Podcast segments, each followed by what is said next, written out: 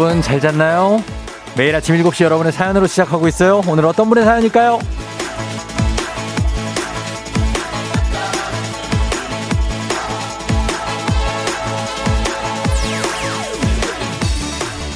인터넷 카페 경리나라의 화지님께서 3월 18일 목요일에 카페에 이런 글을 남기셨다고요. 아침 출근길 KBS 라디오 조우종 들으면서 오는데요. 목요일입니다. 주말권이네요. 이러더라고요. 흐흐. 목요일이 주말권?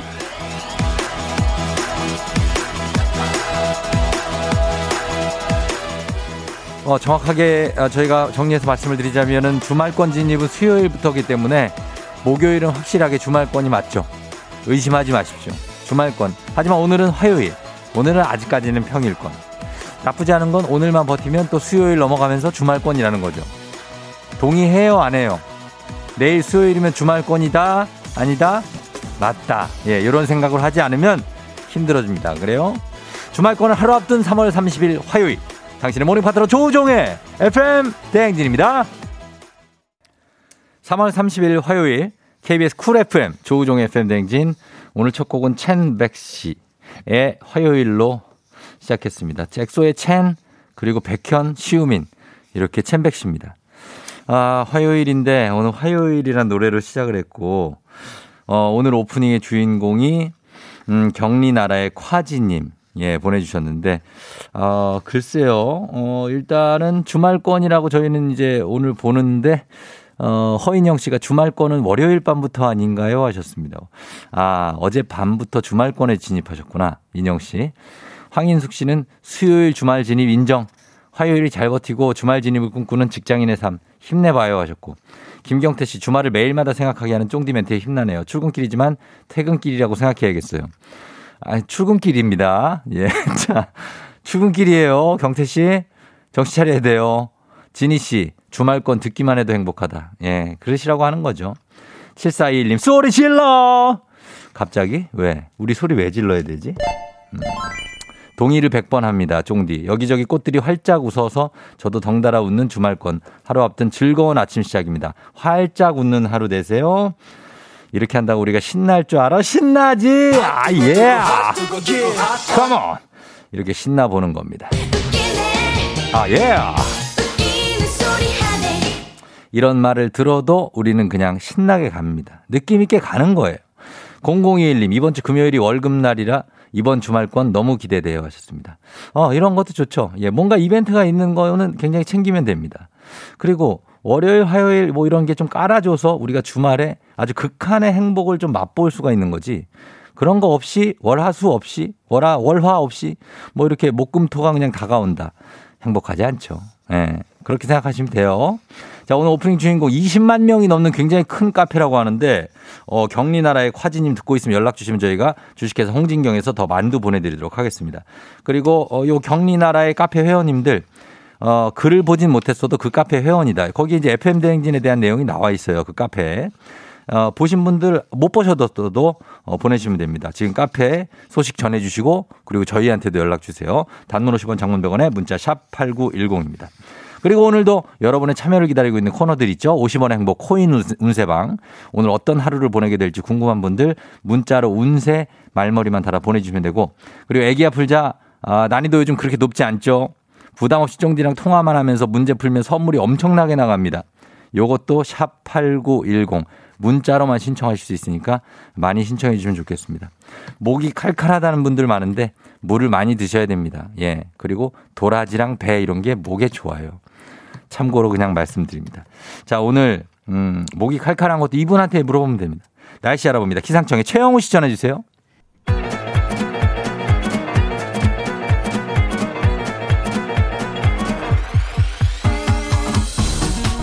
아, 아. 아이고, 컬컬한디? 응. 들려요? 예, 행진이 이장이에요. 지금부터 행진이 주인 여러분들 소식 전화드리고 가시오. 행진이 단톡이에요?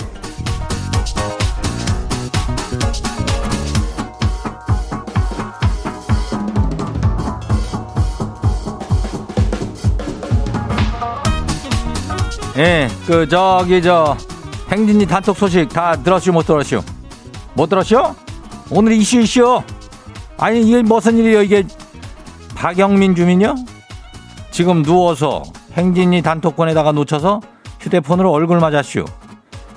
아이, 그러니까 앉아서 보내야지, 이거를. 얼굴을 그걸 몇 대를 맞으려고 그래요. 어, 나 이런 거 책임 못 져요. 예. 자, 다들 일어나고 해가 지금 중천에 떴어. 떴으니까 자, 일어나고 어쨌거나 저쨌거나 행진 단톡. 자, 가봐요.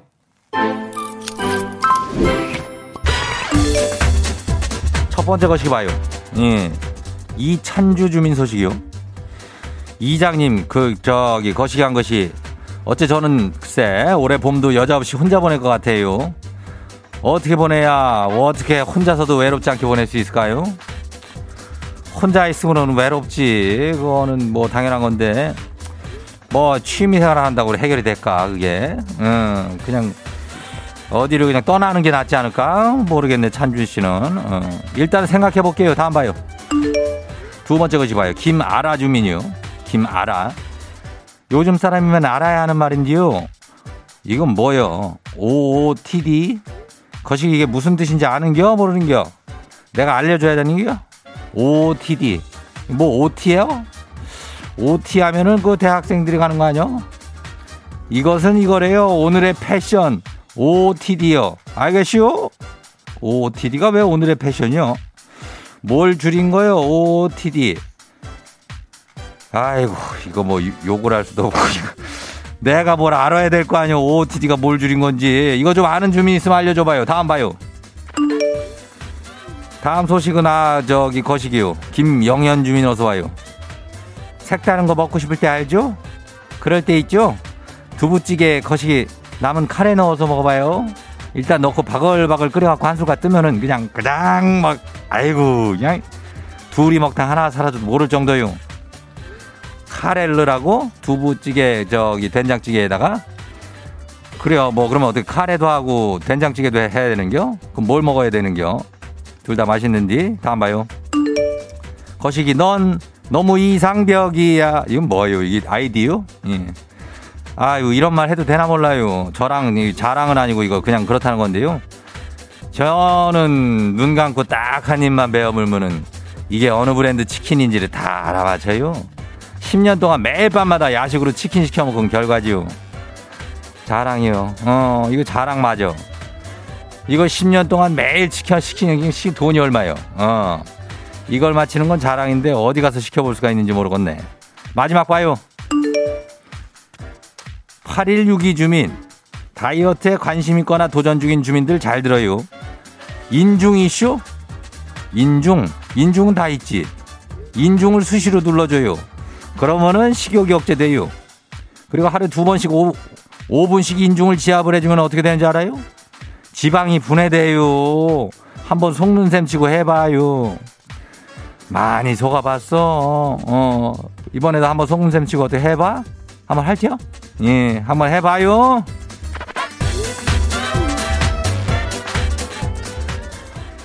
행진이 단톡에 소개된 주민들은 저희가 건강한 오리를 만나다 다양 오리, 다양 오리에서 오리 스테이크 세트 저희가 거시기한 놈으로 갖다, 갖다 드릴게요. 그리고 저기 오늘 행진 주민들도 OOTD 이거 저기 들어왔는데 이게 뭐요? 영어가 이게 아우트에 오유 outfit of the day. 예 이렇게 된대야. OOTD야. 나는 통 모르겠어. 영어를 이렇게 쎄 한다는 게 OOTD 아유 오늘 파션이 그냥 좋은디? 뭐 이렇게 하면 되는 거 아니야 응, OOTD 아무튼간 OOTD가 어떻게 돼요 다들 패션 잘 맞춰 입고 나온겨? 뭐 어떻게 입고 나왔는지 이장한테 한번 인증사진 같은 거 한번 보내봐요. 거시기 이장이 커피 한 잔씩 이거 누르면 되는겨? 예. 래퍼요. 어, 한 잔씩 쏴줄게요. 알것이요? 예. 인증사진. 행진이 단톡 내일도 열려요. 행진이 가족들한테 알고 싶은 정보나 소식 있으면은 행진이 단톡. 이렇게 말머리다가 보내주면 돼요. 내 번호 알죠? 예. 단문 50원, 장문 얼마? 100원. 예. 문자 샵 8910으로 보내주면 돼요. 자, 오늘 여기까지 할게요. 브라운 아이드 걸스 My Style. 와우! 어디서 운세 좀 보셨군요.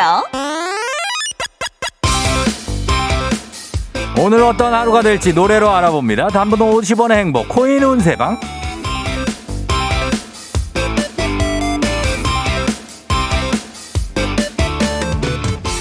여러분의 휴대폰 뒷번호를 노래방 책자에서 찾아 노래 제목으로 그날의 운세와 기가 막히게 엮어서 알려드립니다. 복채는 단돈 50원, 단문 50원, 장문 100원의 문자 샵 8910 운세 말머리만 달아서 보내주시면 저희가 봐드려요. 자, 오늘도 여러분들의 운세 요청이 많이 쇄도하고 있습니다. 한번 보도록 하겠습니다. 자, 여러분의 노래 운세 볼까요? 9513님 들어오세요. 뭐가 문제예요? 회사 진짜 가기 싫어요.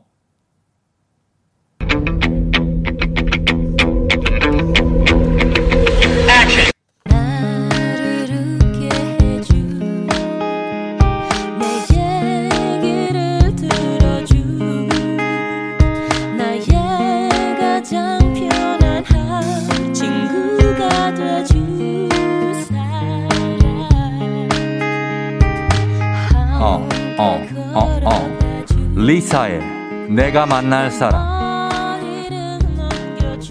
머리를 넘겨줄 사람이 있다는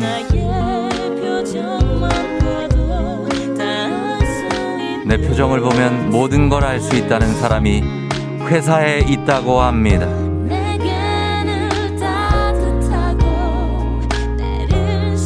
9513님은 꼭 숨을 쉬기 위해서 회사를 가야 됩니다. 리사의 내가 만날 사람.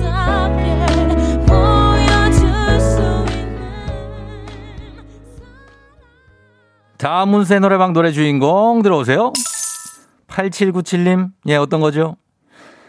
너무 피곤해요. 오늘 운세 좀 봐주세요. 제발요.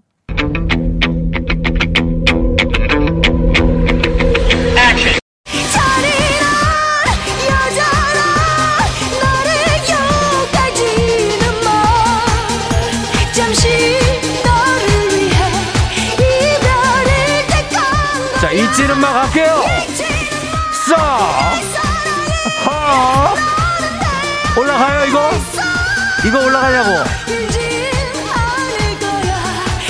아, 어떡하지?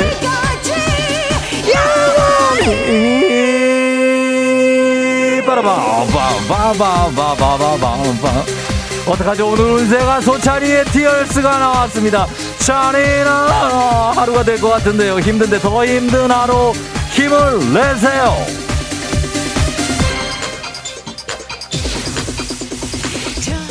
자, 오늘 마지막 노래 운세 2분입니다. 5421님 들어오세요. 뭐예요? 저 30살 사회초년생 딸이 있는데 오늘 정규직 발표가 난다는데 이거 될까요? 안 될까요?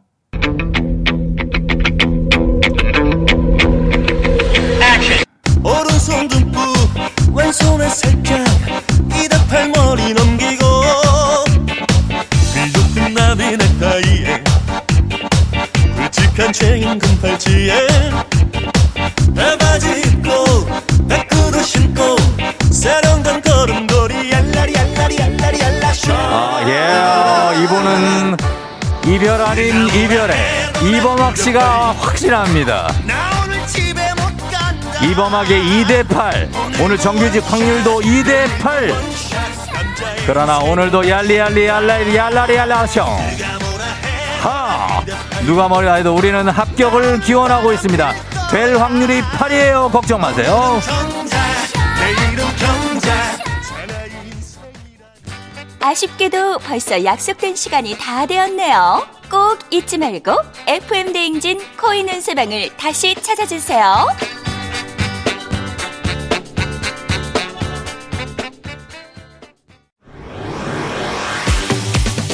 FM 대행진에서 드리는 선물입니다. 당신의 일상을 새롭게 신일전자에서 핸드블렌더 IT 전문기업 알리오 코리아에서 알리오 시계 무선 충전기 70년 전통 독일 명품 브랜드 스트라틱에서 여행용 캐리어 TV박스 전문업체 우노큐브에서 안드로이드 10 호메틱스 박스큐 주식회사 한독에서 쉽고 빠른 혈당 측정기 바로젠 건강한 단백질 오롯밀에서 오롯밀 시니어 단백질 쉐이크 프리미엄 스킨케어 바이리뮤에서 부활초 앰플. 일동 코스메틱 브랜드 퍼스트랩에서 미백 기능성 프로바이오틱 마스크팩. 행복한 간식 마술 떡볶이에서 온라인 상품권. 문서 서식 사이트 예스폼에서 문서 서식 이용권. 헤어기기 전문 브랜드 JMW에서 전문가용 헤어 드라이어. 대한민국 면도기 도르코에서 면도기 세트 medical skincare 브랜드 DMS에서 코르테 화장품 세트. 갈배 사이다로 속 시원하게 음료. 온 가족이 즐거운 웅진 플레이 도시에서 워터파크 and 온천 스파 이용권. 첼로 사진 예술원에서 가족 사진 촬영권. 천연 화장품 봉프레에서 모바일 상품 교환권. 한총물 전문 그룹 기프코. 기프코에서 텀블러 세트. 하루 72초 투자. 헤어맥스에서 탈모 치료기기 아름다운 비주얼 아비주에서 뷰티 상품권. 지금 이 순간 지근억 비피더스에서 식후 유산균. 의사가 만든 베개 시가드 닥터필로에서 3중 구조 베개. 브랜드 컨텐츠 기업 유닉스 글로벌에서 아놀드 파마 우산. 한식의 새로운 품격 사홍원에서 제품 교환권. 자연과 과학의 만남 뷰인스에서 all-in-one facial cleanser. 건강한 기업 오트리 푸드빌리지에서 재미랩 젤리 스틱. 향기로 전하는 마음 코코도르에서 디퓨저. 쫀득하게 씹고 풀자. 박카스맛 젤리 10맛. 유기농 생리대의 기준 오드리선에서 유기농 생리대. 후끈후끈 마사지 효과 박찬호 크림과 매디핑 세트를 드립니다.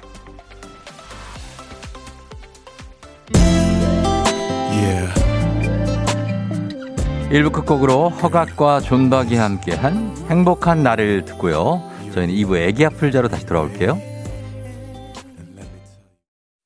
야, 조우 종을 울려라 우리 모두 종을 울려라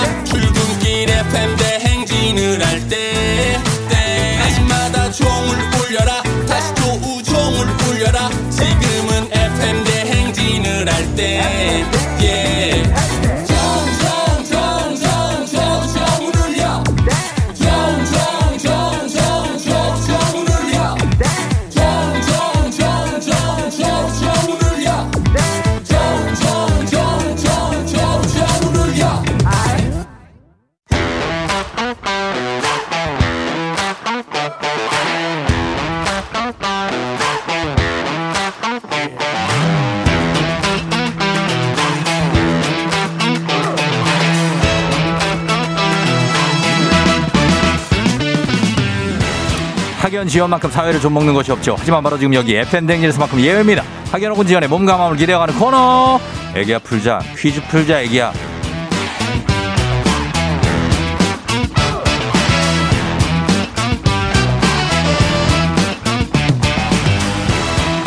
학연 지원의 숟가락 살짝 얹어보는 코너입니다. 애기야 풀자 동네 퀴즈. 올해도 정관장 화해락이 여성들에게 면역력을 선물합니다. 학교의 명예를 걸고 도전하는 참가자, 이 참가자와 같은 학교 혹은 같은 동네에서 학교를 나왔다면 바로 응원의 문자 보내주시면 됩니다. 학연 지원의 힘으로 문자 보내주신 분들께도 추첨을 통해서 선물 드립니다.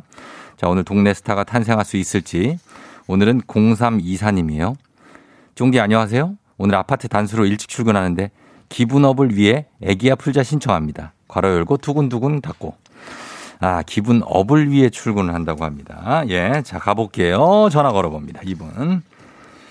아, 기분 업이 될지 모르겠네.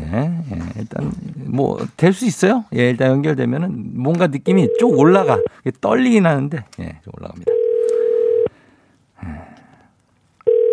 아파트가 단수면은, 아, 대충 씻고 나가야죠. 음, 시- 물이 안 나오니까.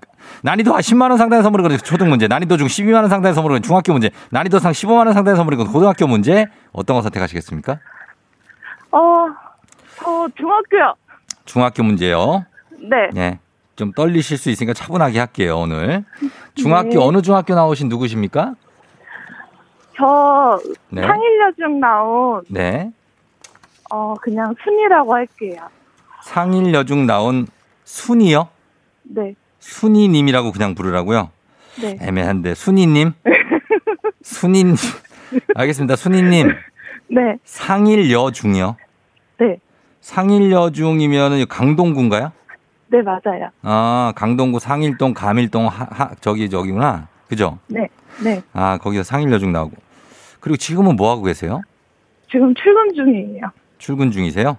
네. 어, 그래서 좀 조용히 받아야 돼요? 아니요, 떨려서요. 아, 떨려서, 떨려서 그러세요? 어디서 어디까지 출근해요? 동네인데 네. 집에서 아 수원에서 수원으로 출근이에요. 아, 근데 뭐 버스 같은 거 한 정거장 정도 타요? 아니요, 그냥 걸어가요. 거, 걸어가요? 네, 아, 회사 좋, 보여서. 좋겠다. 예. 회사가 금방 도착하나 봐요. 걸으면 한 5분 만에. 아니요, 한 40분 걸어가면 돼요. 40분이요? 네. 아, 운동 삼아 걸어가시는구나. 네, 아, 근데 오늘 공기 안 좋은데 괜찮아요. 마스크 잘 썼어요? 네, 네, 그럼요. 어, 그래, 잘했어요. 자, 알겠습니다. 순이님과 함께 한번 문제 풀어볼게요. 상일여중을 졸업하셨습니다. 강동구에 있는 상일여중. 자, 그럼 문제 한번 풀어보겠습니다. 준비됐죠? 네, 자, 풀어볼게요. 네, 예, 문제 드립니다. 중학교 12만 원 상당의 선물이 걸린 중학교 문제. 다음은 중학교 1학년 국어 문제입니다.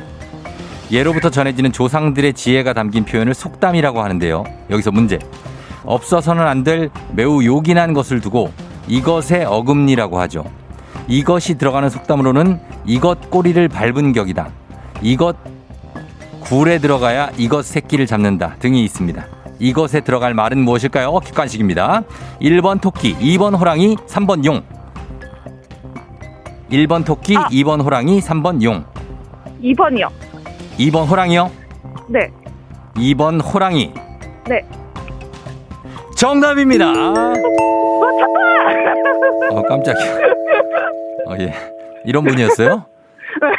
네. 어, 그런, 거- 그렇구나. 왜 이렇게 얌전하게 받으셔가지고. 아, 너무 부끄러워가지고. 아, 텐션을 좀 내렸는데, 제가 일부러.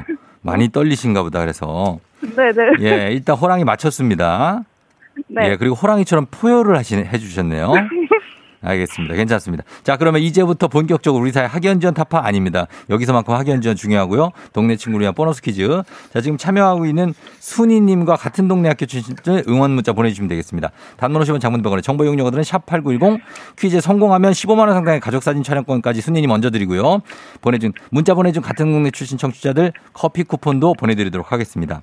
상일여 중에 이게 상일동에 있어요. 네, 맞아요. 상일동 주변 중 근처에 감일동 있고 또 어디 있죠? 그 하남하고 가깝고 고덕동 있어요. 아 고덕 암사 그쪽이구나. 네, 고덕 암사 상일 감일 또 이제 명일동 뭐 이렇게 있으니까 그쪽 동네에서 여러분들 응원 다 보내주시면 되겠습니다. 그렇죠?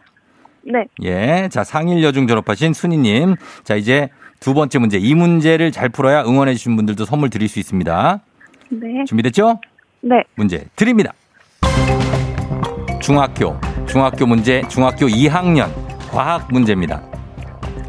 체내의 지방 조직이 과다한 상태를 비만이라고 하죠. 이것은 허벅지, 엉덩이, 복부에 주로 발생하는 피하 조직의 국소 대사성 질환인데요. 오렌지 껍질 모양으로 피부 표면이 울퉁불퉁하고 탄력이 없습니다. 이것은 무엇일까요? 자, 문제 출제됐습니다. 15만원 상당의 가족사진 촬영권 추가로 받을 수 있고요. 동네 친구 30명의 선물도 걸려있는 이것. 오렌지 껍질 모양으로 피부 표면에 울퉁불퉁하면서 탄력이 없는, 예? 그 지방 조직이 너무 많을 때 생기는 거 있지 않습니까? 응? 아, 해, 해 약간- 뭔데? 약간 배 같기도 하고, 뭔가 과일 배 같기도 하고, 어, 허벅지 엉덩이 복부에 생기는 다섯 글자입니다. 자, 힌트 여기까지 다섯 글자입니다. 어, 잠시만. 다섯 글자예요, 순이님. 예, 해모가 아니에요. 해모 그거 아니에요. 어, 자, 5초 드리도록 하겠습니다. 다섯 글자, 영어입니다. 5, 아무거나 해봐요. 4, 어, 지방 쪽밖에 삼. 안 나요. 영어예요. 2, 해뭐 아닌데, 해 아닌데, 뭐지? 1, 어, 아쉽습니다.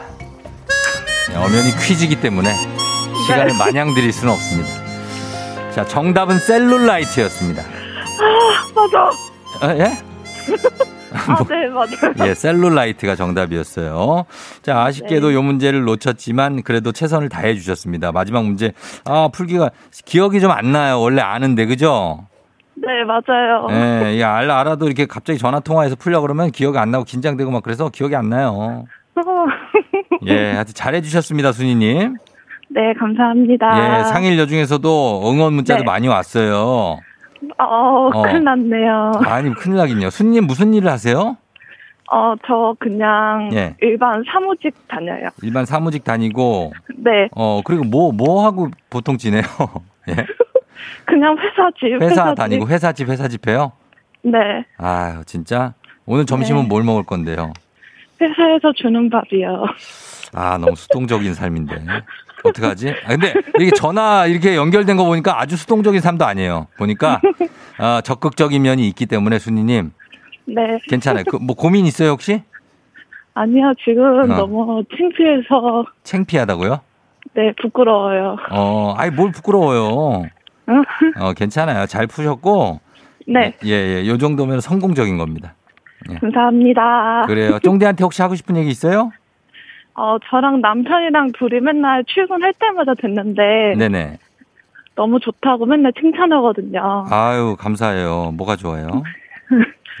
어, 라디오 하시고 훨씬 더 이미지가 좋아졌다고. 아, 네네. 감사해요. 좋다 그러면 다 좋지 뭐. 예. 네, 남편이랑- 항상 응원할게요. 파이팅 하세요. 그래요. 감사해요. 남편이랑 앞으로도 잘 들어주세요. 네, 감사합니다. 네, 저희가 선물 보내드릴게요, 순이님. 네, 감사합니다. 안녕. 네. 음. 오래 들으신 분은 아닌가 보다. 음. 안녕 하는데 그냥 가신 거 보니까. 그러나, 아, 우리 순님 잘 풀고 갔습니다. 상일여중 0381님이, 와우, 상일여중 드디어 나왔네요. 4076님, 드디어 상일여중, 드디어가 맞네. 상일여중 저도요. K80815001님, 90년에 상일여중 졸업했어요. 5536님, 대박. 저 상일 중, 상일여고 다 나왔어요. 올라다, 올라다니다가 다리 두꺼워졌어요. 세상에 이런 날이 올 줄이야. 화이팅 하셨습니다. 근데 보면은 이제 학교들은 등교길이 다 오르막이 많아요. 그쵸? 어. 그래서 이렇게 다리 두꺼워졌다는 분들이 많어. 보면은. 저기 이런, 이런 어, 학교들이. 이분들 다, 추- 어, 저희가 선물 드렸어야 되는데, 아, 굉장히 아쉽다는 말씀 드리면서 응원 너무나도 감사합니다. 자, 바로 다음 문제로 넘어가도록 하겠습니다. 다음 문제는 카레와 향신료명과 한국 SB식품에서 쇼핑몰 상품권과 함께하는 FM댕진 가족 중에서 5세에서 9세까지 어린이면 누구나 참여 가능한 5959 노래 퀴즈입니다. 자, 오늘은 8세, 8살 방시원 어린이가 5959 노래 퀴즈를 불러줬습니다. 시원 어린이 노래 듣고 노래 제목만 여러분 보내주시면 돼요. 10분 추첨해서 쇼핑몰 상품권 드립니다. 짧은 걸 오시면 긴건 100원, 문자 샵 8910, 콩은 무료고요. 자, 시원이 나와주세요. 오늘 소냐 미치겠어 나 보고 싶어 매일매일 자꾸 좋아해서 내 모습이 그저 내 마저 사랑한다고 예. 아, 이게 의지는 강한데 잘 부르네, 근데. 약간 옹알옹알 거리는 것 같기도 한데 잘 들어보면 알 수 있습니다. 잘 들어보면 요거 일단 한 번 더, 더 들어보세요. 그저 내 마저 사랑한다고 라라라리 라라라리 어. 라라라리 해가 뭐도 하고 라라라리 라라라리 기다리고 있잖아 약속 베라 야야야야, 야야야야. 이 가사가 이게 얘가 이가 아직 안 났나? 아니 빠졌구나. 이가 빠져서 그런가 보다. 이게 아야야 발음이 안 되네 이게. 자 역주행의 아이콘 여러분 알죠? 요즘 엄청난 대세. 예, 이 노래 제목 맞춰주시면 되겠습니다. 자 짧은 걸 오시면 긴 건 되고 문자 샵 #8910 콩은 무료예요. 저희 음악으로도 힌트가 나갑니다. 아 그냥 나왔네. 브레이브 걸스의 이후 우린 아직 여름 여름 듣고 올게요. 브레이브걸스의 이후 우린 아직 여름 듣고 왔습니다. 자, 저희 이제 정답 발표할 시간이에요. 브레이브걸스 노래겠죠. 정답 뭐죠?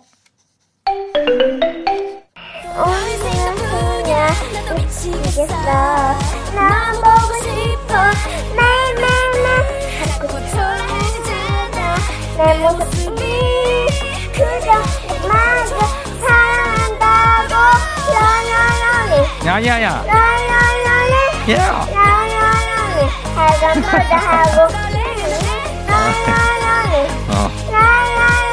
그래, 그래, 그래. 아, 귀요미네. 예, 귀요미에요. 아, 2875님이 룰린입니다. 요즘 아주 맨날 듣고 있어서 아기가 어여여여 할 때 딱 캐치했다고 하셨습니다. 우리 우리도 다 거기서 캐치했어요. 근데 너무 귀엽잖아요. 예. 어, 아, 예. 예, 정답은 롤린이었습니다. 선물 받으실 분들 명단 홈페이지 선곡표 게시판에 올려놓을게요. 여러분 확인하시면 되고요. 오늘 5959 노래 불러준 방시원 친구 고맙습니다. 자, 여러분도 5세에서 9세까지 어린이들 5959 노래 퀴즈의 주인공이 될 수 있어요. 카카오 플러스 친구 조우종의 FM 댕진 친구 추가하시면 바로 거기서 자세한 참여 방법 볼 수 있습니다. 바로 신청하시면 돼요, 여러분. 너가 아침에 나올 때 다시 나를 봐주지 않을까 생각해 다시 또 play 혹시 내가 힘겨울 때 나에게로 걸어와 버튼을 눌러줄 수 있니 please play play radio and play play on it play play 조종의 FM 댕진 play play radio and play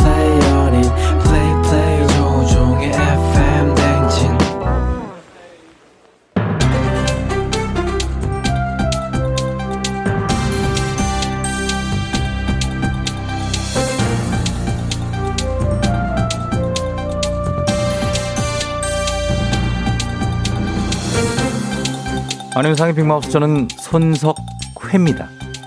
홍대나 이태원 같은 번화가에 문 닫힌 술집 앞 고요함만 남아 있어야 하지요. 그런데 이게 어떻게 된 일일까요? 20, 30대 젊은이들로 거리가 가득 차 북적이고 아예 거리에 자리를 잡고 판을 벌이는 젊은이도 있지요. 안녕하십니까. 아무것도 묻지도 따지도 않는 이순대입니다. 원래 묻지도 따지도 않지만은 어, 이거 하나 물어봅시다. 가게 문이 닫혔다는 건 밤 10시가 넘었다는 거 아니야? 아니 영업 제한 시간 10시잖아.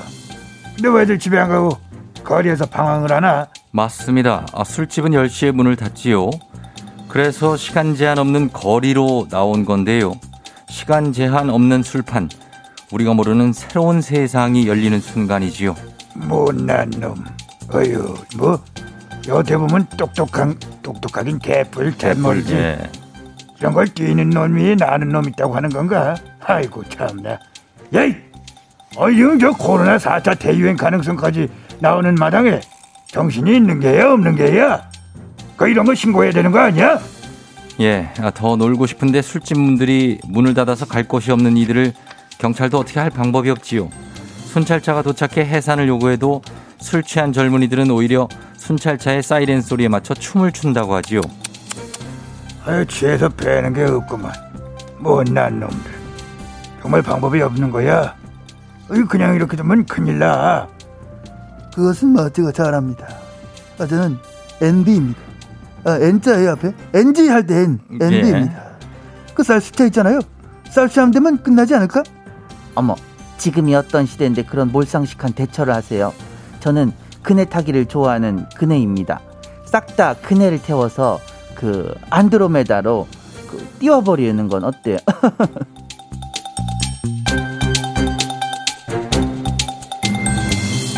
다음 소식입니다.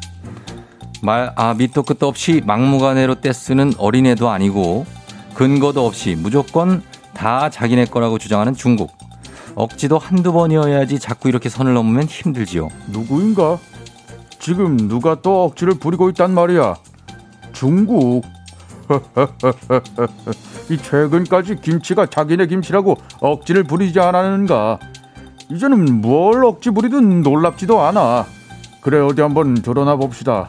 이번엔 또 뭘 억지를 부리고 있는 겐가? 예, 아, 삼계탕이 광둥식 국물 요리라는 헛소리.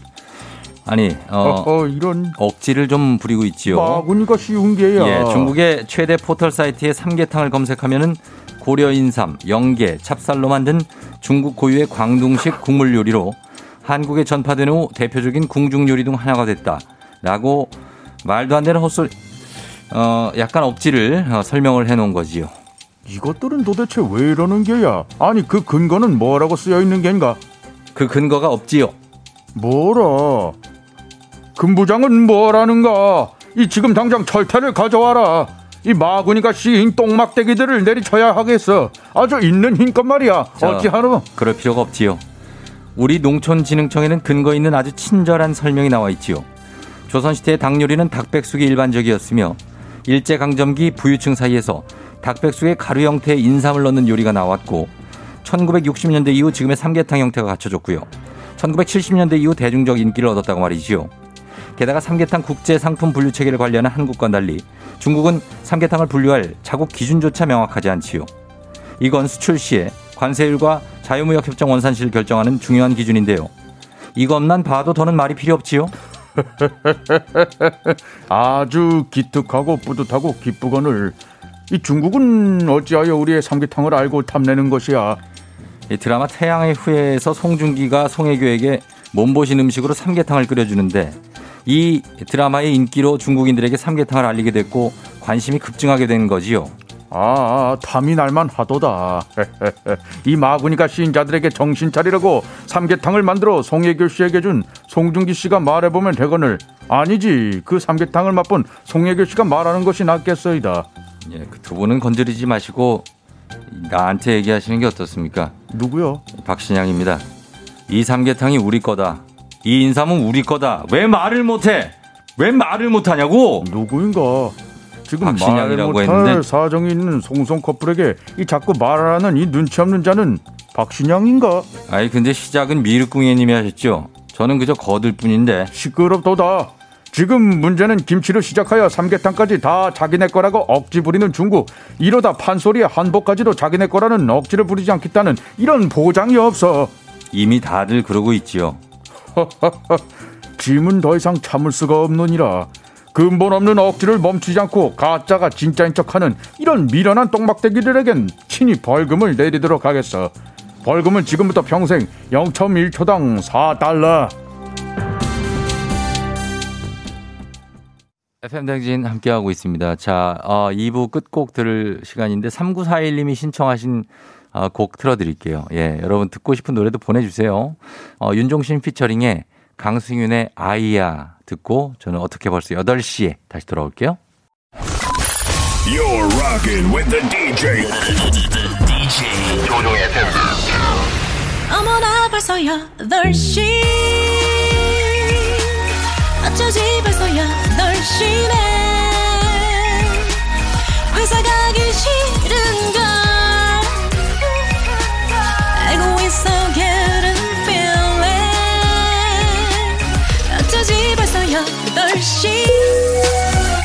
승객 여러분, FM 댕진 기장 조우종입니다.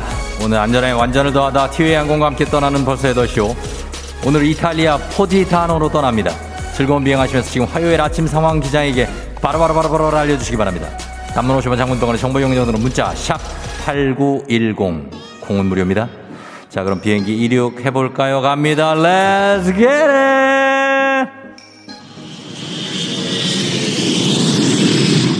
아, 예, 어, 뿜뿜 갈게요. 아하. 아, 예, 예, 예. 어, 박지환 씨. 오늘은 쉬엄쉬엄 일할 수가 있어요. 왜냐? 팀장님이 연차예요. 쌀이 질러! 컴온. 정혜솔 씨. 자판기 커피를 눌렀는데 이것이 돈을 먹었어요. 다시 돈 넣고 눌렀는데 또 돈을 먹었어요. 얘가 또 돈을 먹었어요. 내 돈 돌려라! 붐붐붐붐 컴온. 자꾸 아찔한 느낌 갈게요. 아, 위험해. 아, 예, 내 손을 꼭 잡아줘. 아. 권호규 씨 아침부터 순대국밥 왜 이렇게 땡길까요? 점심은 너 순대국밥으로 정했어. 그렇죠. 특으로 한번 가는 것도 괜찮겠죠? 김천재 씨 드디어 드디어 오늘 체중계 앞자리가 바뀌었어요. 체중계가 롤러코스터를 타다가 드디어 바뀌었네요. 올레 예 축하합니다. 예, 예. 박지영 씨 요즘 데키라 챙겨서 듣다가 자는데 여기까지 와버렸어요. 아침에 FM 댕진 없으면 잠이 안 깨요.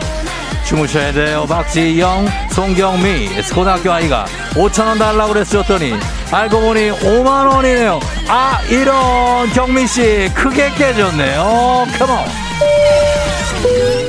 아, 예. Let's get that 님. 집 앞이 폈던 벚꽃이 하루아침에 사라졌어요. 유유유. 이게 다 황사 때문이야. 우리 벚꽃 구경을 멀리서라도 할 수 있게 해달라. 0519님, 어? 라디오 듣다가 버스 시간 놓쳤어요. 다음 버스 타시면 되겠죠. 여유 있게 오늘 가겠습니다. 컴온.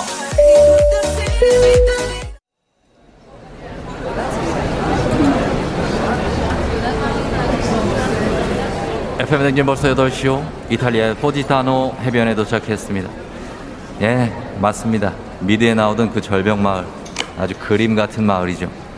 이 지역은 레몬이 유명합니다. 시원하게 레몬 주스 한 잔 쭉.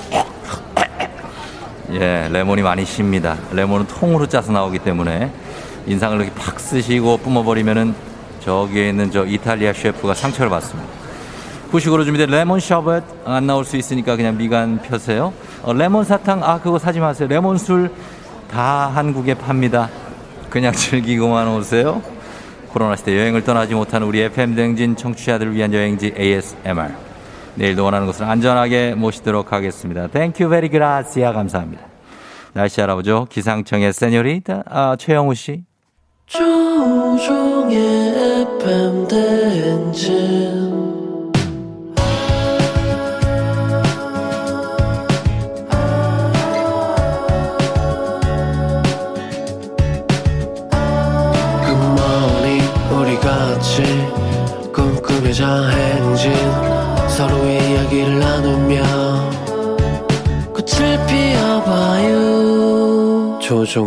FM 대행진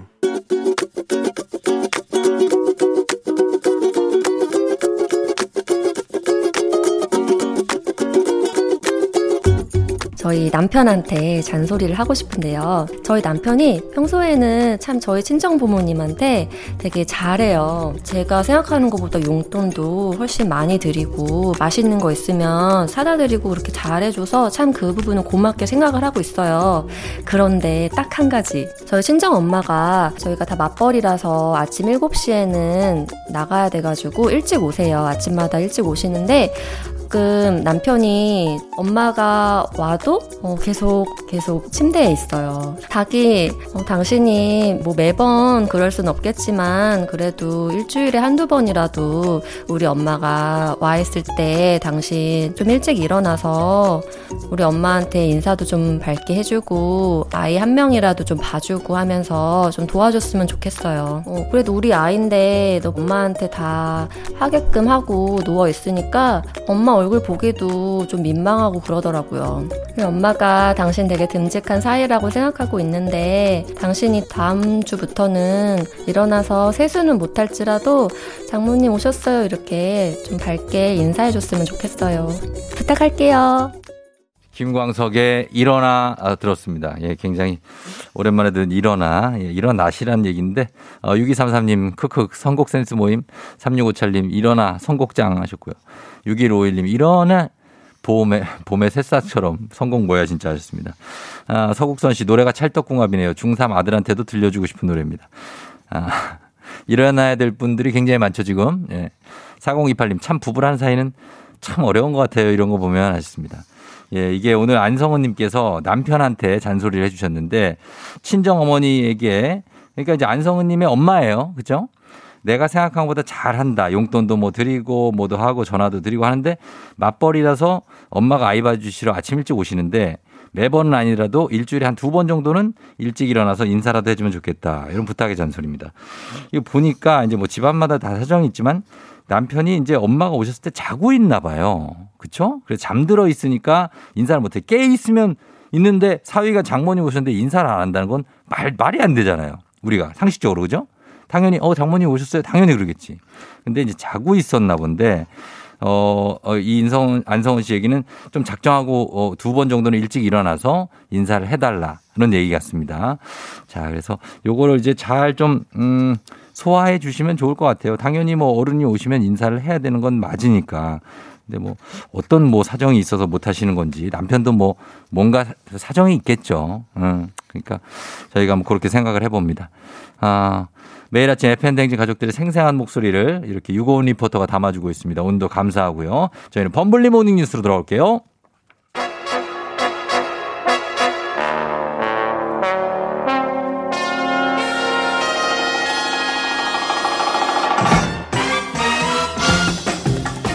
안 들어본 사람은 있어도 딱 한 번만 들은 사람은 없다고 하는 범블리 모닝 뉴스 KBS 김준 범블리블리 기자와 함께합니다. 네, 안녕하세요. 김준범 기자도 네. 아, 아, 집에 아침에 이제 장모님이 오셔서 애 예. 봐주죠. 예, 맞습니다. 예. 네. 그때 자고 있어요? 아니면 깨 있어요?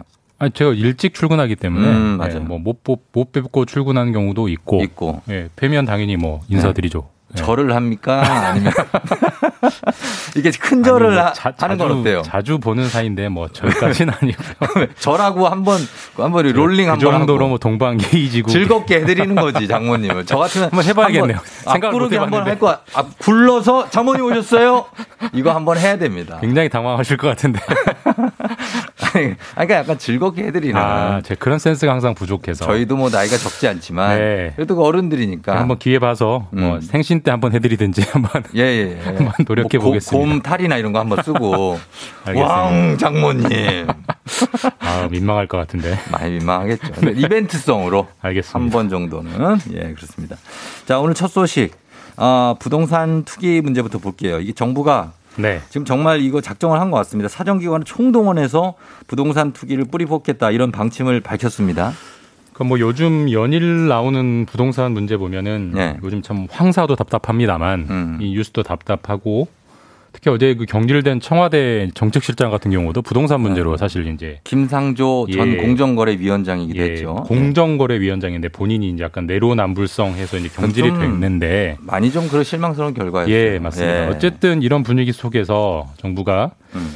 사정기관, 네. 뭐 검찰, 경찰 등을 말하는데 총동원을 해서 예. 이미 뭐 기왕지사 손은 잃었지만 네. 소 잃고 외양간이라도 잘 고쳐보겠다. 네, 예. 수사를 정말 철저하게 해보겠다는 목표를 어제 밝혔고 네. 뭐 목표는 목표대로만 된다면 그 자체는 뭐 나쁘지 않은 일입니다. 어쨌든 그렇죠. 목표는 정말 거창하게 발표를 했습니다. 네. 네. 그러니까 우리가 열심히 열심히 살고 돈을 모아도 못하는 것들을 이분들이 했으니 네. 그거에 대한 이제 국민적인 공분이 너무 크고요. 엄청나죠. 예, 네. 그래서 좀 이런 정부에서 이런 움직임을 하는 거는 좋다고 보는데 지금까지 이제 경찰이 수사를 주로 했죠. 근데 사정기관 총동원하겠다는 얘기는 검찰도 여기에 함께 참여하겠다는 얘기입니까? 네, 맞습니다. 뭐 뉴스에서 종종 뭐 사정기관이라는 말을 이제 네네네. 단어를 듣게 되는데 정확한 뜻이 뭐냐면 예. 검찰, 경찰, 감사원, 뭐 국세청, 금감원처럼 다 정부 안에 있는 조사하고 수사하는 기관을 통칭하는 얘기입니다. 음. 그 기관들을 다 동원해서 예, 이 부동산 투기 수사에 집중하겠다라는 방침을 밝힌 거고 예. 한 가지 눈에 띄는 대목은 말씀하신 대로 지금까지는 일단 경찰이 일선에서 수사를 하고 있었는데 예. 이제는 검찰도 직접 수사를 하도록 하겠다라고 어떤 변화된 기조를 밝혔어요. 그렇죠. 근데 이제 이번 정부가 검찰의 직접 수사를 지속적으로 이제 뭐 쭉 상당히 제한하려는 움직임 기조를 보였고. 네. 그것 때문에 그 윤석열 전 총장하고도 갈등이 계속 이어왔던 거 아닙니까? 그러니까 지금 정부는 검찰이 직접 수사하는 걸 줄여야 된다라는 예, 예. 기조를 항상 유지해 왔는데 그렇죠. 이번에는 검찰이 직접 수사하게 하겠다라고 하는 건 음. 그만큼 이 부동산 투기 문제를 심각해 심각하게 보고 있고 어떤 정권의 위기로 예, 예. 느끼고 있다라고 보는 거고 사실 그러네요. 부동산 투기라는 우리나라에서 오래된 이 기생충을 잡는데 네. 지금 경찰이라는 칼도 쓰고 검찰이라는 칼도 쓰겠다 칼 종류를 따질 때가 아니다 음. 이렇게 어떤 기조를 완전히 전환했다고 보면 되고요. 예. 결론적으로는 일단 검찰 경찰 합쳐서 한 수사팀을 2천 명 정도로 음. 늘리겠다는 겁니다. 2천 명이라는 수사팀은 어마어마한 수사팀입니다. 그렇죠. 저- 제가 기자 생활하면서 예, 없었어요. 단일. 사건에 2천 명 투- 어, 투입하는 거 거의 본 적이 없는데 예. 한마디로 이 수사에 정부가 올인한다 음. 이런 분위기라고 보면 됩니다.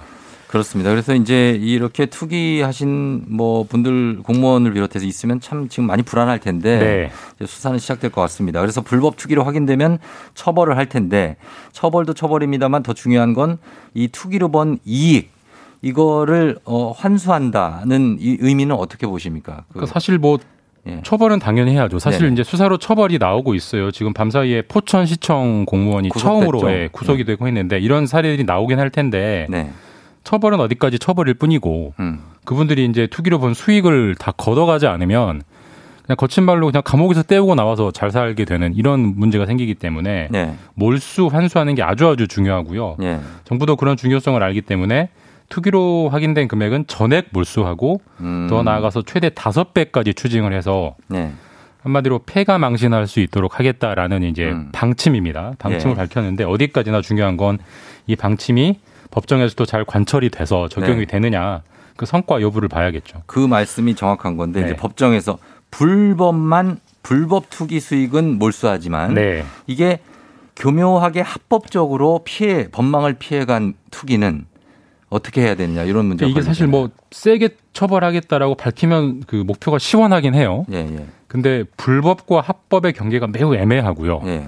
투기와 투자의 경계도 매우 애매합니다. 아, 근데 법정에서 그걸 다 입증을 해서 처벌한다는 건 사실 쉬운 일이 아니기 때문에 그래서 그렇죠. 목표는 시원하게 밝혔지만 이게 법정에서 얼마나 관철이 될지는 사실 잘 모르겠습니다. 예, 가봐야 알 것 같아요. 예. 네. 자, 그리고 이거 다른 나라 소식이지만 참 좀 심각한 상황이라서 지금 저희가 보도를 하는데 다음 미얀마 소식입니다. 사망한 시민이 벌써 400명이 넘었습니까? 네, 지금 이제 미얀마 군부가 2월 1일에 쿠데타로 집권을 했거든요. 네. 오늘이 3월 30일이니까 거의 딱 두 달 정도 됐는데 아, 이건 두 달 사이에. 예, 시위하다가 총 맞아 숨진 시민이 450명을 넘었고 예. 공식 집계된 것만 450명입니다. 그러네요. 뭐 군경이 몰래 가서 이렇게 사살한 인원까지 사살해서 묻어버리고 뭐 이러면 알 수가 없으니까 알수 없죠. 얼마나 될지는 모르고 특히 어제 나온 뉴스 중에 더 경악스러운 건 이제 네. 지난주 토요일에 그때 이제 미얀마 국군의 날이래요. 네. 그때 한 120명이 총에 맞아 숨졌는데 예. 미얀마 국군은 파티를 열었어요. 파티를. 그러니까 국군의 날을 축하하는 파티를 열고 외국 사제들 초청해서 뭐 축포 쏘고 이랬다는데 네. 같은 나라가 맞는지를 몰라도 하여튼 되게 경악스러운 그런 비교치가 나왔어요. 뭐이 비슷하진 모르겠지만 과거에 막 정말 이렇게 가다가는 크메르루즈를 연상시킬 네. 정도의 그런 학살이 나오면 안 될 텐데 같은 나라 국민들 수백 명이 죽었는데 파티를 열었다. 미얀마 군부 그리고 국민 어떻습니까? 서로 건널 수 없는 강을 건넜다 이렇게 봐도 뭐 될까요? 그러지 않겠습니까? 당연히 한쪽에서는 장례식 치르고 한쪽에서는 파티를 열면 그게 같은 나라라고 할 수 없고 사실상 이미 미얀마는 내전 상태에 음. 접어들었다고 보면 될 것 같고 실제로 일부 시민들이 반군을 꾸려가지고 아. 그 군이나 경찰 부대를 습격해서 네. 무기를 탈취해서 지금 이제 싸우고 있고 물론 네. 군대 규모나 무기가 비교가 안 되기 때문에 압도적으로 패배하고는 있습니다만 음. 그래요. 근데 이제 무기까지 들게 되면 사상자는 더 나오겠죠. 그렇겠죠. 450명이 아니라 4,500명, 4만 5천 명이 될 수도 있는데 문제는 음.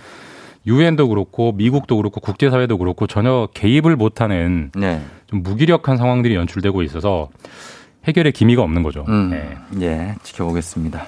자, 다음 소식 하나만 더 보겠습니다. 이 전동 킥보드 저희가 이거 참 위험하다, 대책 필요하다 얘기 많이 하고 법령도 굉장히 많이 바뀌었는데 네. 지금 제한 속도 규정에 허점이 좀 있다고요? 혹시 그 타 보셨습니까 최근에? 아니요, 저는 뭐 타는 안거 많이 탑니다. 보셨죠? 타는 거다 많이, 많이 보셨죠? 봤죠, 많이 봤죠. 속도 제한이 있어요. 시속 25km까지 딱 제한을 해놔서 네. 아무리 당겨도 아, 안 가게 돼 있어요. 안 가게 막혀 있어요. 어, 네. 근데 거기까지는 좋은데 좋죠. 그걸 누구나 쉽게 풀 수 있다는 게 문제입니다. 풀어요, 그거를? 네. 그러면 무의미가 없지. 그러니까 이게 그 기계에 네. 일종의 잠금 장치를 다 걸어놨어요. 그러니까 네. 아무리 당겨도 그 이상으로 안 올라가가. 근데 음. 인터넷에 킥보드 속도 제한 해제라고 치면 네.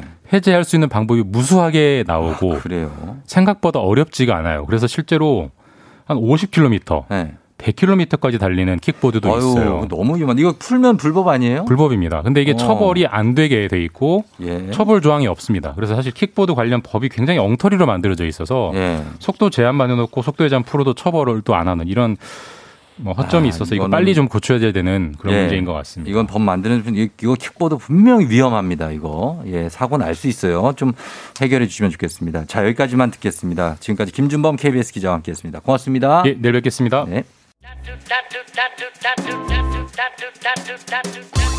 여러분 잘 듣고 있죠? 예, 잠시 후에 북스타그램 오늘 어떤 책인지 오늘도 아주 따뜻하면서도 여러분 어루만질 수 있는 책이 준비되어 있습니다. 박태근 팀장과 함께 다시 돌아올게요. 기다려 주세요.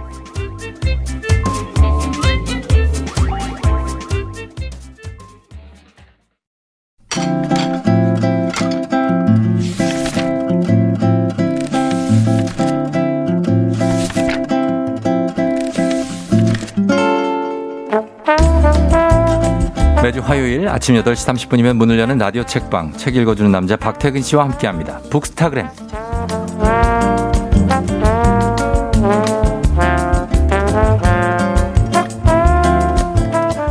뿌연 하늘을 잠시 잊을 수 있게 하는 책 소개해 드립니다. 박태근 팀장님, 어서 오세요. 네, 안녕하세요. 네, 어때요? 일주일 잘 지냈어요? 저야 뭐늘 네. 무탈하게 지내고 있습니다. 어, 무슨 좀 일이라도 많이 생겨봐요. 어떻게 이렇게 사람이 1년 내내 한결같이 아무 일도 없어요. 근데 그런 사람들이 불현듯 큰일 한 번씩 저지르잖아요. 네. 맞아. 어, 기대해 주세요. 아, 진짜? 아니 뭐 있는 건 아닌데 준비해 보겠습니다. 원래 별일 없던 사람들이 한 번 빵! 또 별일 없고 막 이런 거 있어, 그죠? 음. 네, 맞아요. 큰 결심은 항상 별일 없던 사람들이 해. 네, 그렇습니다. 자, 오늘은 어, 흙 묻은 손이 마음을 어루만지다라고 이 부제가 붙어 있는 책입니다. 오늘 이 책에 대한 의견이나 사연 여러분 보내주시면 다섯 분 추첨해서 오늘의 책 보내드릴게요. 이 책을 문자 샵 #8910 짧은 걸 50원, 긴 건 100원, 콩은 무료입니다. 어, 봄을 느낄 수 있는 책이기도 하지만 저는 좀 다르게 해석을 했어요. 저는 이게 이제 사람의 마음을 네. 어, 인간의 불안한 마음 또 우울한 마음을 위로해 줄 수 있는 책이라고 음. 네. 저는 보고 있는데 정원의 쓸모 이 책으로 한번 얘기 나눠보겠습니다. 이 정원이라는 말이 네. 사실 우리 문화에서는 익숙하진 않죠.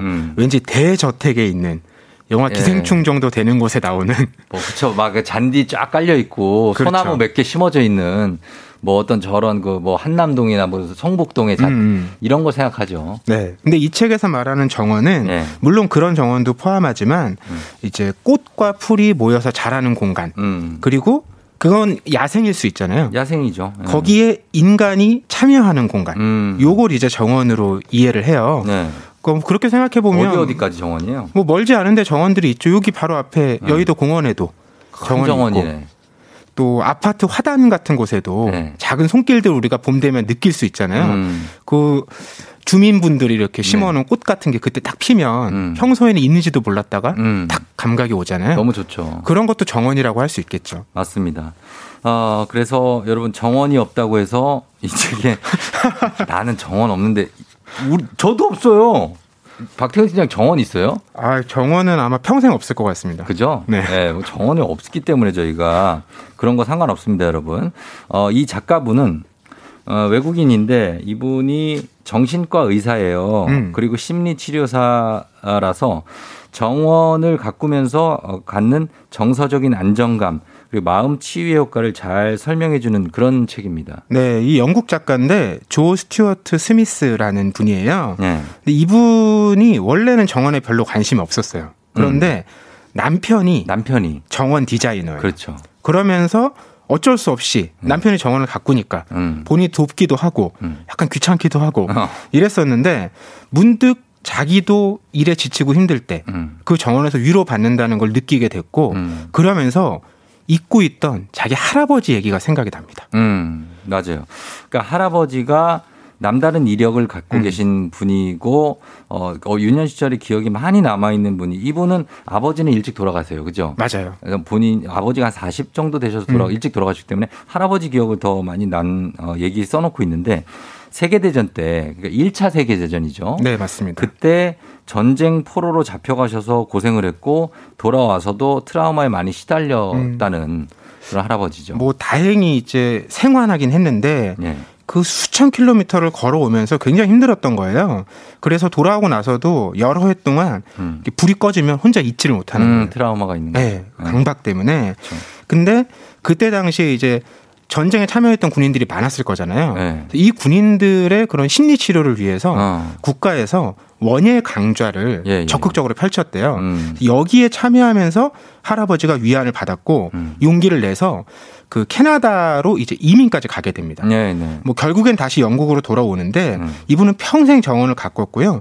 나중에 돌아가셨을 때는 그 지역 언론사에 희귀 난초 재배자로 맞아요. 이름도 나고. 유명세를 남겼다. 네네. 이런 식의 부고가 실리기도 했다고 합니다. 어, 할아버지가 이 어둠을 싫어하시는 걸 보니까 그 감옥에 갇혀 있는데 포로 수용소 음.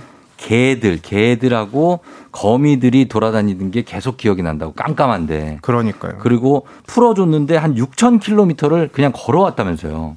그러니까 얼마나 힘들었겠어요. 음. 그래서 초주검이 돼서 왔는데 지금의 이 작가의 할머니가 어, 그때 약혼녀죠. 약혼녀가 기다려 주신 거죠. 네, 기다려서 몸무게가 뭐 40kg밖에 음. 안 됐었다고 우리 할아버지가. 근데 그걸 거두셔서 이렇게 막 보살펴서 다시 살아나신 그런 걸 제가 봤는데 그래서 이때부터 이제 정원 가꾸기가 시작되고 다양한 사례가 여기 지금 들어있어요. 정원 가꾸기의 장점에 대한 사례들. 맞아요. 그 중에서 예. 가장 인상적이었던 건 뭐냐면 여러분도 들으시면 네. 어, 이게 연결이 되나 싶으실 거예요. 음.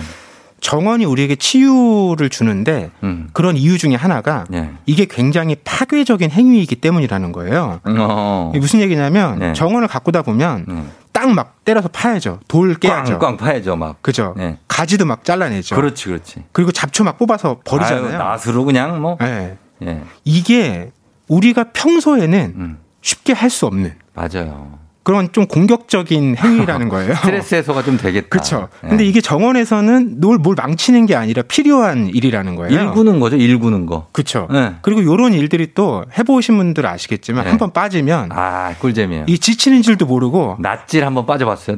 그쵸. 난 진짜 반나절 동안 낫질만 한적 있어. 이게 한참 하고 나서 네. 그때 막 아픈 걸 느끼잖아요. 할 때는 하고 나면 모르잖아요. 쓰러져요. 그러니까 맞아, 맞아. 어. 그걸 바로 원예 카타르시스라고 하더라고요. 아, 원카. 원예 카타르시스. 아, 원카가 있구나.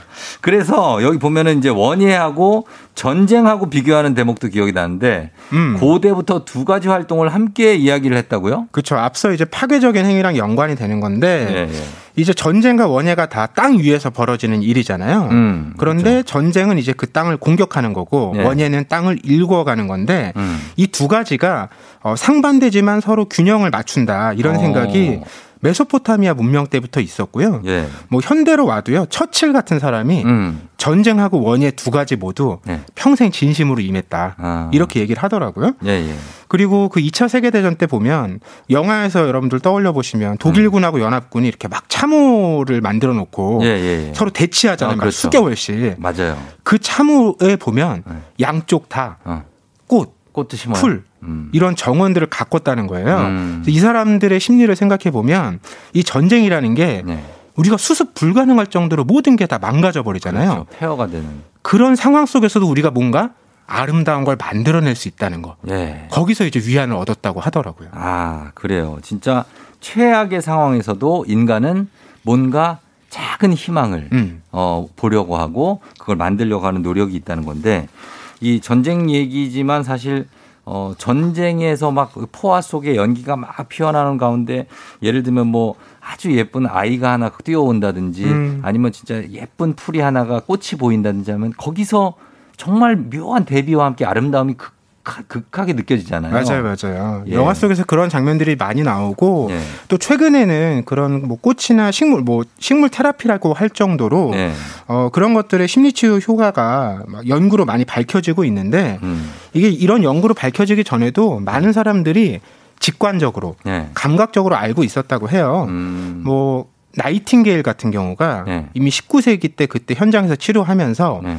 자연광이라든지 음. 환기, 음. 꽃 이런 것들의 치유력을 굉장히 강조했다고 하더라고요. 예. 스스로 그 열병 환자들이 아름다운 꽃을 보고 기뻐하던 모습을 잊을 수가 없다. 음. 나 자신도 작은 들꽃 다발을 받았고 음. 그 이후 회복이 훨씬 빨라졌음을 기억한다. 음. 이런 기록을 남기기도 했습니다. 맞아요. 제가 저는 한 2주에 한 번씩 꽃을 사오거든요, 집에. 오. 와이프를 주려고. 야, 멋있, 멋있네요. 아니요, 그냥 그렇게 하다 보니까 그렇게 됐어요. 아니, 지금까지 보고 들은 모습 중에 가장 멋진 모습이에요.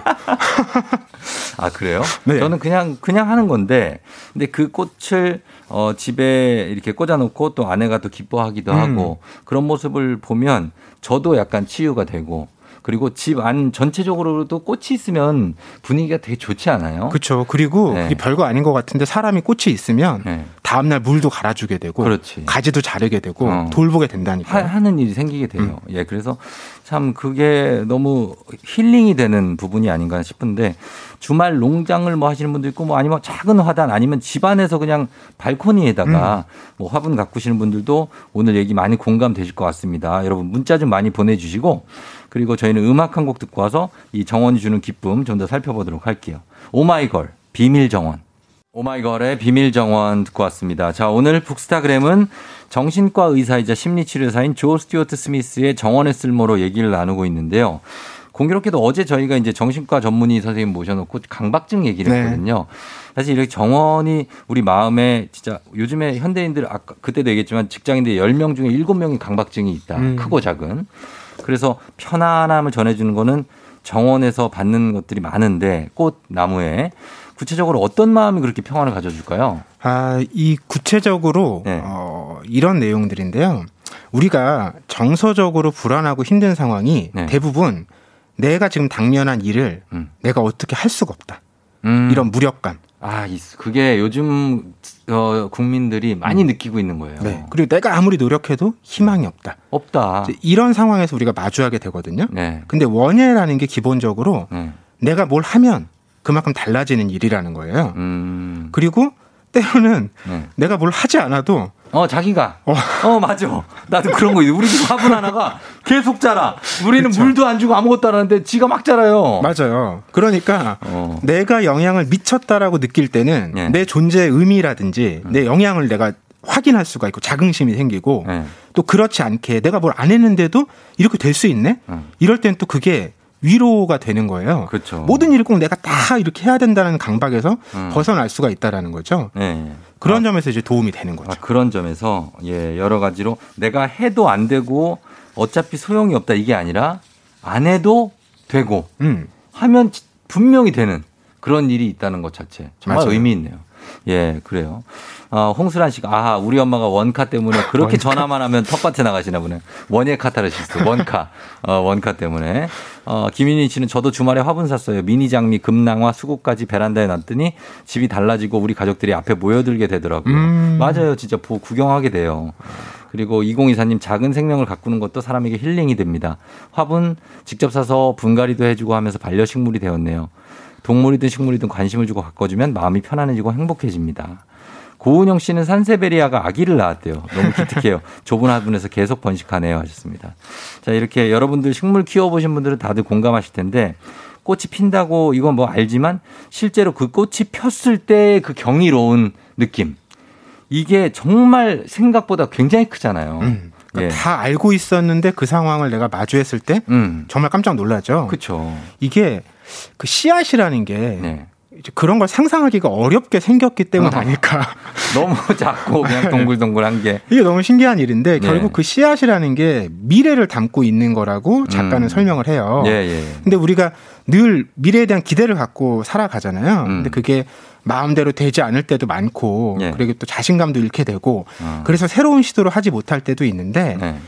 정원이라는 게 음. 그럴 때 굉장히 안정적인 출발점이 되어준다는 거예요. 음. 왜냐하면 그 씨앗은 심으면 네. 뭐몇 개는 안 나겠지만 네. 몇 개는 나거든요. 예. 그러니까 우리가 어느 정도 기대를 가질 수가 있어요. 음. 그리고 새로운 거 시작할 때 막 예. 이거 빨리 어떻게 해야 된다, 결과를 내야 된다 이런 스트레스가 있잖아요. 있죠. 근데 이 정원에서 자라나는 것들은 네. 애초에 정해진 시간이 있어요. 어. 그래서 내가 그것을 부담스럽지 않게 기다릴 수 있습니다. 아. 왜냐면 이건 내가 노력한다고 3개월 후에 되는 게. 게 어. 한달 만에 날 수가 어, 없잖아요. 아니, 안 되는 거죠. 그런 일이 아니라는 거예요. 그렇죠. 그런 점에서 마음이 좀 편안해진다는 거죠. 어, 사실 뭐 팀장 박태근 팀장 같은 경우도 직장에서 즉각적인 결과물을 팀원들한테 내라고 얘기할 때 있잖아요. 아 갑자기 고개를 숙이게 되네요. 네, 아, 있습니다. 네. 있죠. 네. 그러니까 그러면 그 팀원들 얼마나 부담스럽고 야 내일까지 이거를 뭐 어떻게 없어도 만들어내라 그러고 없는 거 어떻게 만들어냅니까?